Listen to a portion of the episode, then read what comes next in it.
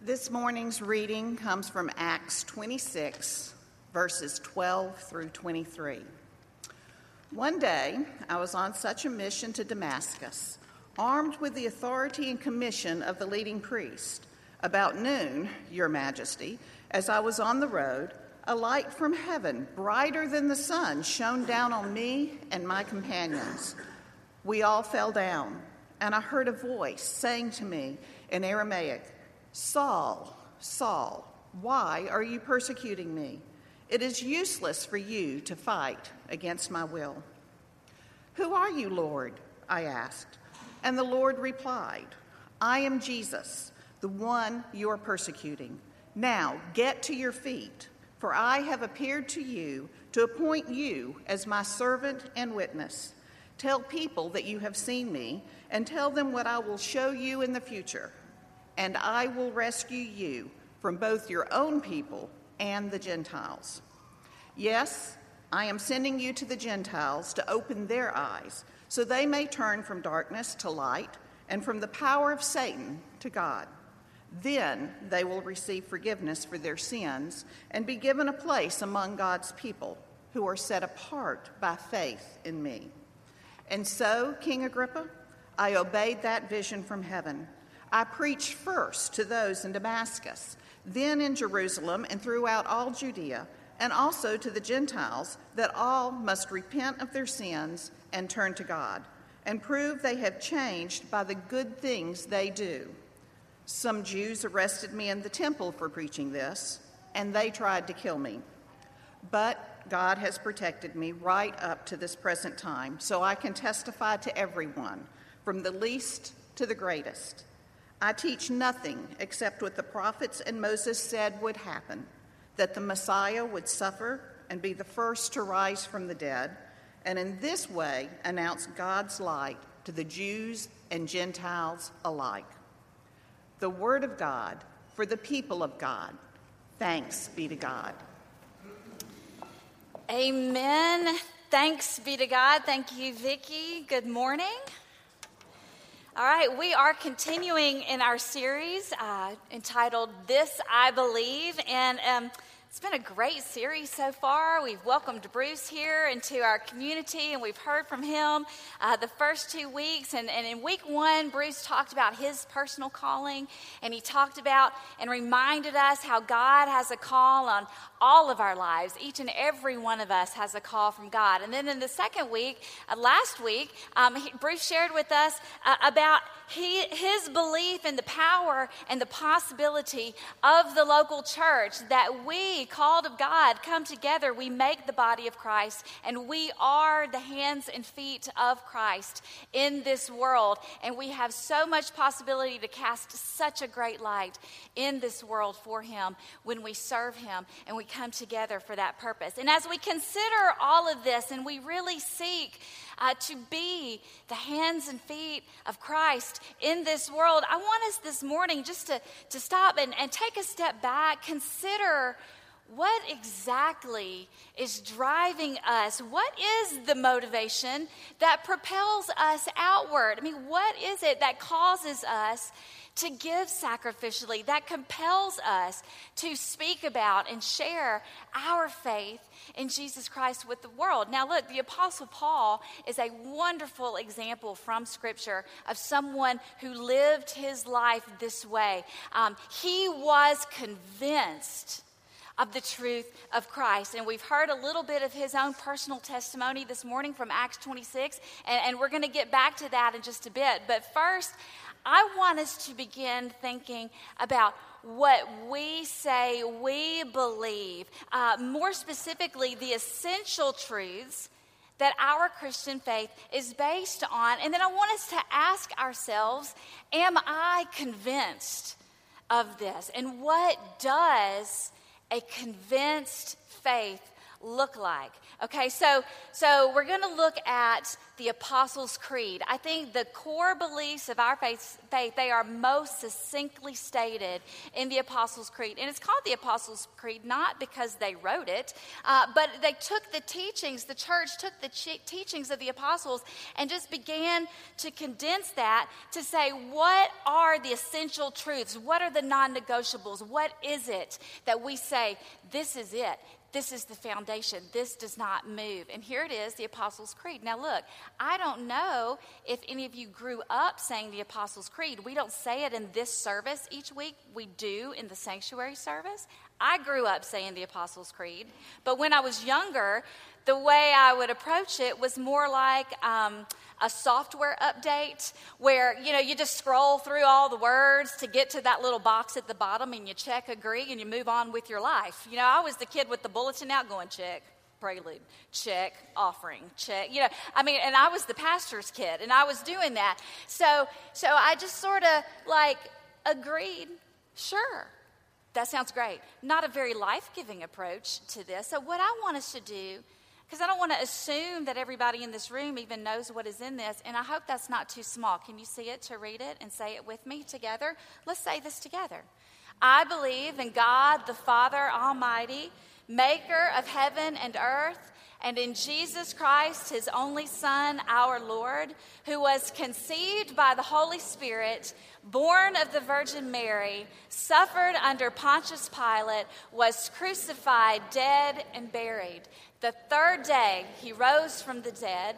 He ascended into heaven, and he sitteth at the right hand of God the Father Almighty. From thence he shall come to judge the quick and the dead. I believe in the Holy Spirit, the Holy Catholic Church, the communion of saints, the forgiveness of sins, the resurrection of the body, and the life everlasting. Amen. Amen. That is the Apostles' Creed. And look, I want us to think about it this way as these core truths. And, and, Daniel, go ahead and click on that next slide. The creed is like the center of a bullseye. That is, that is the core. That is what we say. Like, this is the essential. This is what we're aiming for. This is what matters above everything else. And if we move out to that next circle, that would be our doctrines. And doctrines are simply teachings that, that define and describe the essential truths that are found in that creed.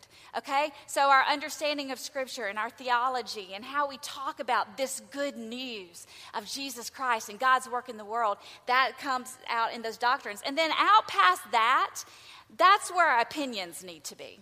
Okay, now our opinions are our views and our judgments about something that are not necessarily based in fact or in knowledge, right? It's just our opinion. And so when we look at this, there's an essential direction we want to be going in. The, the essential truths about God our Father, Christ His Son, and the Holy Spirit are going to inform our doctrines, which should shape our opinions. We never move from our opinions down. Our opinions do not drive and direct us. That's scary. That's a scary direction to be going in. We want our faith to inform everything else. Does that make sense so far? Okay, let me show you one more thing. If we if we kind of zoom in to creed, okay, go to that next slide for me, and we look at okay, what is the creed? Look at the very center of the creed itself. What is that statement? The third day he rose from the dead. The resurrection of Christ is the core of the core. It is the crux. It is the point that everything else turns on. If that is not true, if Jesus is not risen, everything else falls apart. Because you see, the grace and the love and the will of the Father are perfectly displayed and revealed in the life and death and the resurrection of Jesus Christ. The resurrection of Jesus Christ proves that the promises and the character of God are true and can be trusted. And then everything else that follows in the rest of that creed um, follows because of the resurrection of Jesus Christ, the Holy Spirit, the communion of saints, the church, the forgiveness of sins, the resurrection of the body, the life everlasting, because of the resurrection. I wanted you to see that. The resurrection of Jesus Christ is the core of our faith. It is the core of our faith. And it is that truth that convinced Paul. The encounter that he had with the risen Jesus on the road to Damascus proved to Paul that Jesus was indeed alive. So a convinced faith is rooted in the resurrection of Jesus Christ. And it was that truth that, that transformed Paul from a man who hunted down anyone who would claim that Jesus was risen into a man who risked his own life to proclaim that Jesus was indeed risen. Look, before this encounter, look, Paul, he was a man who knew the promises of God. He was a Pharisee. He was very intelligent. He was very well studied in the scriptures. He was very serious about his religion. And he knew that a Savior the Messiah was to come, to suffer, to die, and rise from the dead. He knew it and he was waiting for it. But he had an opinion about Jesus. And his opinion was that Jesus was a liar. And it was offensive for him to say that he was the Son of God. And it was offensive that anybody else would claim that he was the Son of God, that he was the Messiah. His opinions convinced him to persecute any who claimed that Jesus was alive. Look, he says this starting in verse 11 of chapter 26 in Acts.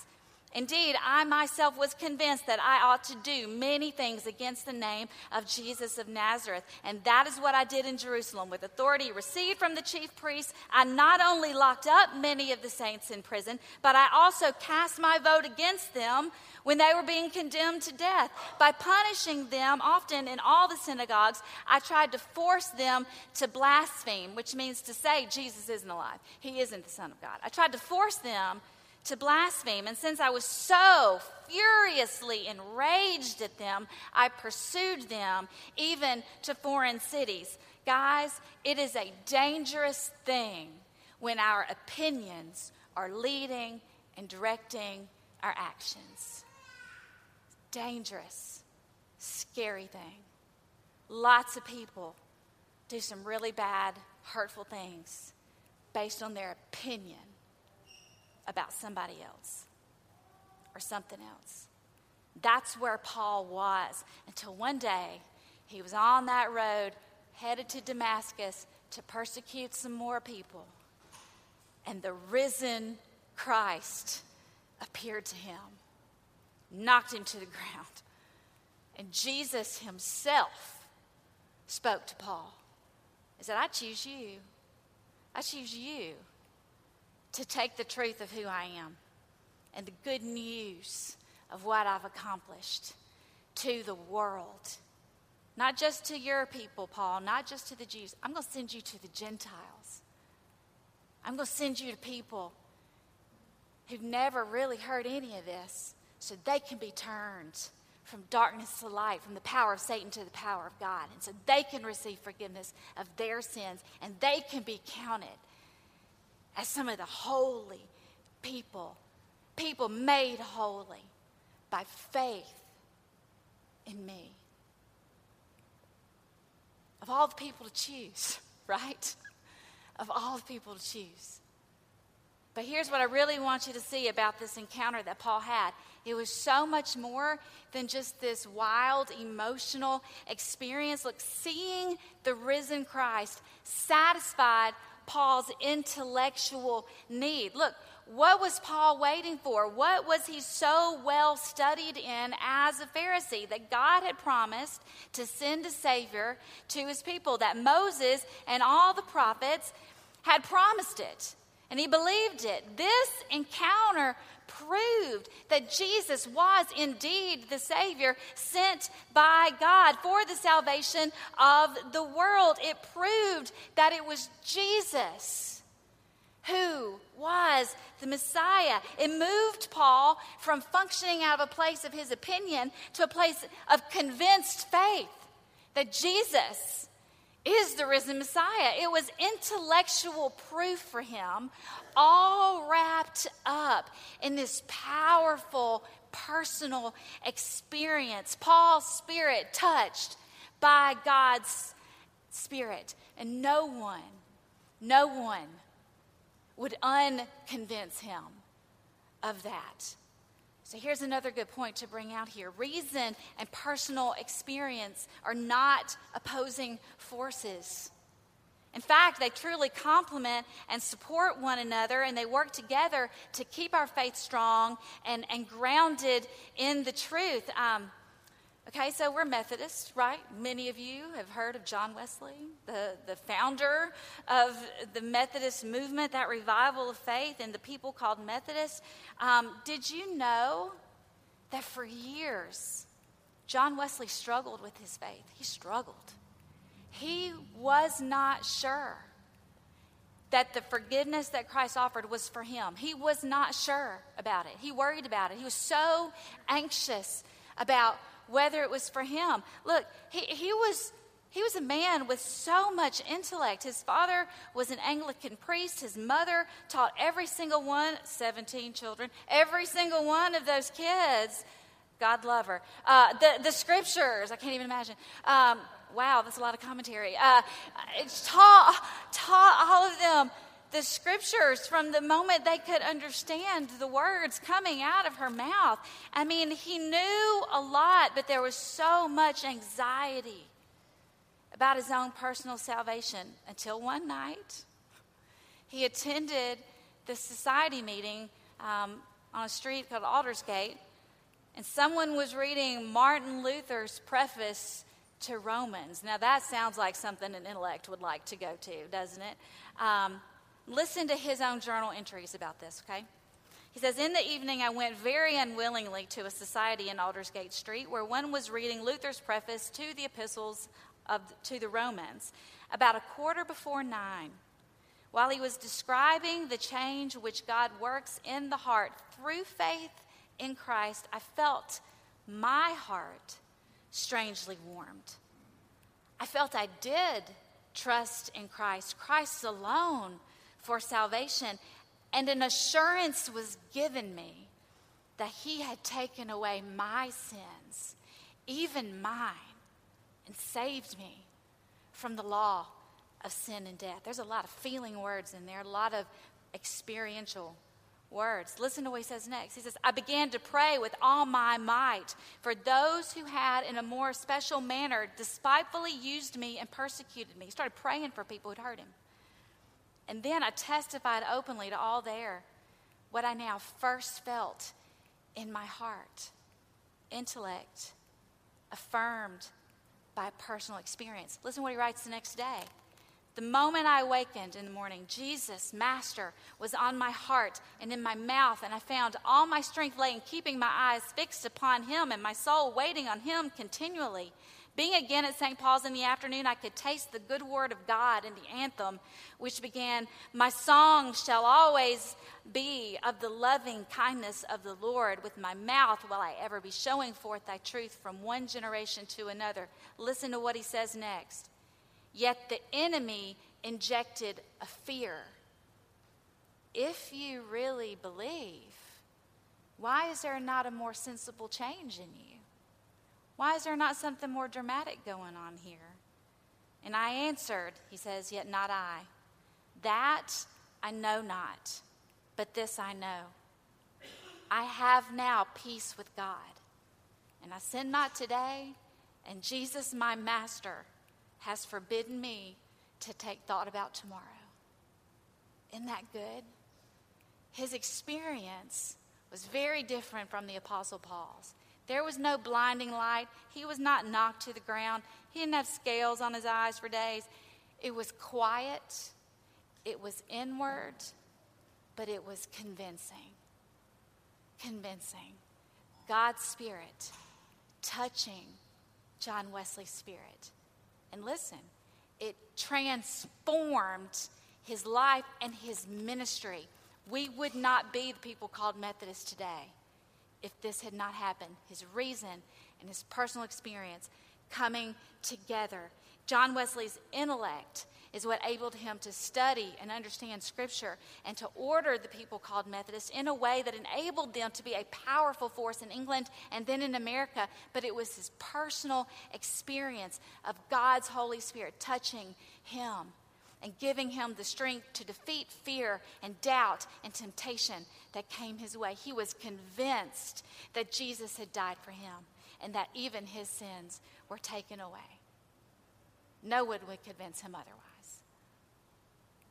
Last two points. A convinced faith is rooted in the promises and the character of God. Okay? Abraham is going to be our example for this. Um, you can find Abraham's story in Genesis. Um, Bruce has already kind of started that on week one. Abraham called by God, leave your homeland, go to a place I'll show you. Like, didn't even say, here are the GPS coordinates, you know, I got a house ready. It was like, none of that. Just go. And Abraham went. He went. And then God promised Abraham that he would have many descendants and they would be as numerous as the stars in the sky. But this was crazy because Abraham was old and his wife was old. But sure enough, along came a son and they named him Isaac. And then one day, Genesis 22, look it up and read this whole thing. God told Abraham to take Isaac, that promised son, to the land of Moriah and take him up on a mountain that he would show him. And I want you to offer him there, Abraham, as a sacrifice to me. Listen to what Hebrews 11, 17 through 19 says about Abraham, because he headed up that mountain with his son. By faith, Abraham, when put to the test, offered up Isaac. He who had been he who had received the promises was ready to offer up his only son of whom he had been told it is through Isaac that descendants shall be named for you. He considered the fact in other words Abraham reasoned that God is able even to raise someone from the dead. Abraham reasoned from a place of, of trust in God's promises. Like, I know what you promised. He reasoned from a place of trust in God's character. You've always been good. You've always been faithful. He didn't function strictly in his own reason because that would have led him into disobedience and lacking in faith. His personal experiences with God informed his reason. And he reasoned that if God had made a promise to him, that he would have many descendants, and that promise was dependent upon Isaac being alive then God would just raise him from the dead. That is a convinced faith. And I'm going to tell you, I think it's really cool that it was the hope of a resurrection that propelled Abraham forward. Do you see that? I believe in a resurrection. That is what propelled him forward. So, Abraham moving forward with the sacrifice. And God says, Do not harm him. Do not lay a hand on him. I know that you have faith in me because you have not withheld your only son from me. That's why Abraham is the father of our faith. That brings me to our last point a convinced faith takes action. We see that in Abraham's example. We see that in the life of Paul. Listen to what Paul says. Here he is, he's in prison. He's his acu- the, what he's accused of, believing in the resurrection of Jesus Christ. He's been in Rome, he's been in prison. Here he is, standing before a king, making his defense. He's all shackled up, in chains. So he continues. He says, After that, King Agrippa, I was not disobedient to the heavenly vision and so I stand here testifying to both small and great, saying nothing but what the prophets and Moses said would take place that the Messiah must suffer, and that by being the first to rise from the dead, he would proclaim light both to our people and to the Gentiles. And so I was not disobedient. I got that call. He satisfied my intellect, He satisfied my soul and he called me, and I went and I act on this faith because I'm convinced that nothing else, nothing else is true. A convinced faith says, I will not be disobedient. A convinced faith says, I can walk straight into uncertainty with you because I know and I trust your character, that you love me and you will carry me through. A convinced faith is led by both reason and personal experience. And it says, I will seek your word and I will ask for understanding. But I also know this is how your spirit touched my spirit. This is my heart, strangely warm story. This is how I know. A convinced faith is rooted in the resurrection of Jesus Christ. The resurrection proves that God has never failed, that all his promises are true, and that his character can be trusted.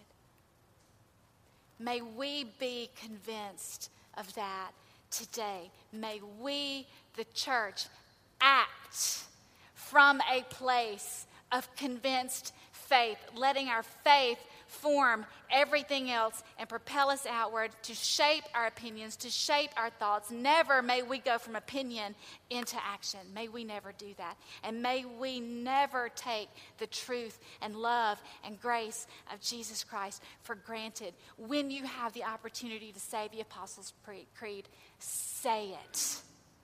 Say it. Enter into it. Don't just check a box. Let's mean it. Let's be convinced. And then no one, nothing will be able to stand in our way as we move forward with the good news of Jesus Christ. Amen? Amen. Let's pray.